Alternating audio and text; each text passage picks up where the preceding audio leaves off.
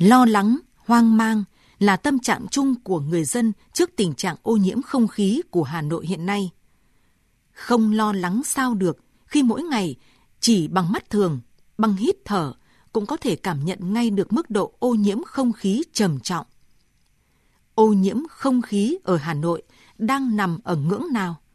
Cần tham khảo ở đâu để có được những thông tin chính xác về không khí của Hà Nội hàng ngày? Khói bụi những ngày qua là do đâu? Ảnh hưởng thế nào đến sức khỏe? Hà Nội có nằm trong top đầu những thành phố ô nhiễm nhất thế giới hay không? Đây là những câu hỏi, hay nói chính xác là những băn khoăn của đa số người dân trong thời điểm hiện nay. Đáng buồn là sự lo ngại của người dân lại không nằm trong mối quan tâm chung của những người có trách nhiệm.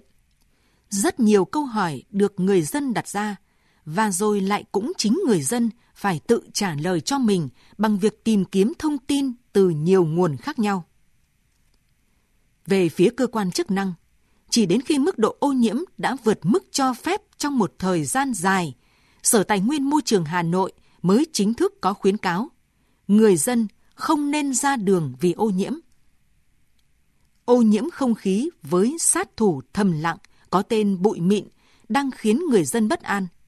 Và một điều lẽ ra phải được coi là hiển nhiên, đó là người dân phải có quyền được biết, được thông tin một cách chính xác về những điều họ đang quan ngại.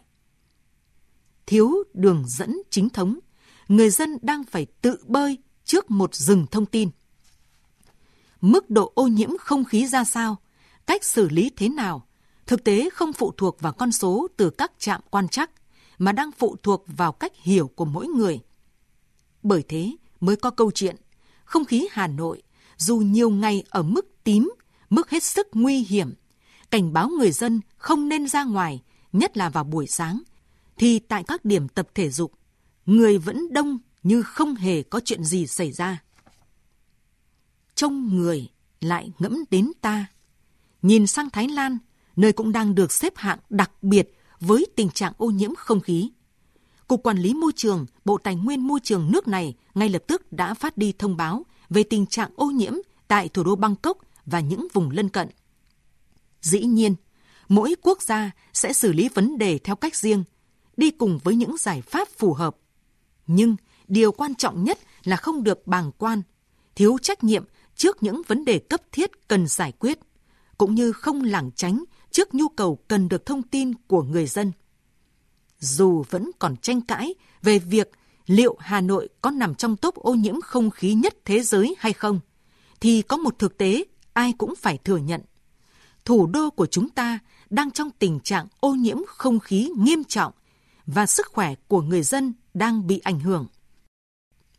Nếu trong trường hợp này, chính quyền thành phố, các cơ quan chức năng phản ứng kịp thời, có những thông báo cụ thể, có những khuyến cáo đặc biệt trên các phương tiện thông tin đại chúng và một giải pháp cấp bách để phần nào ngăn chặn mức độ ô nhiễm, thì ắt hẳn sự hoang mang, lo ngại cùng những bức xúc của người dân sẽ không xảy ra.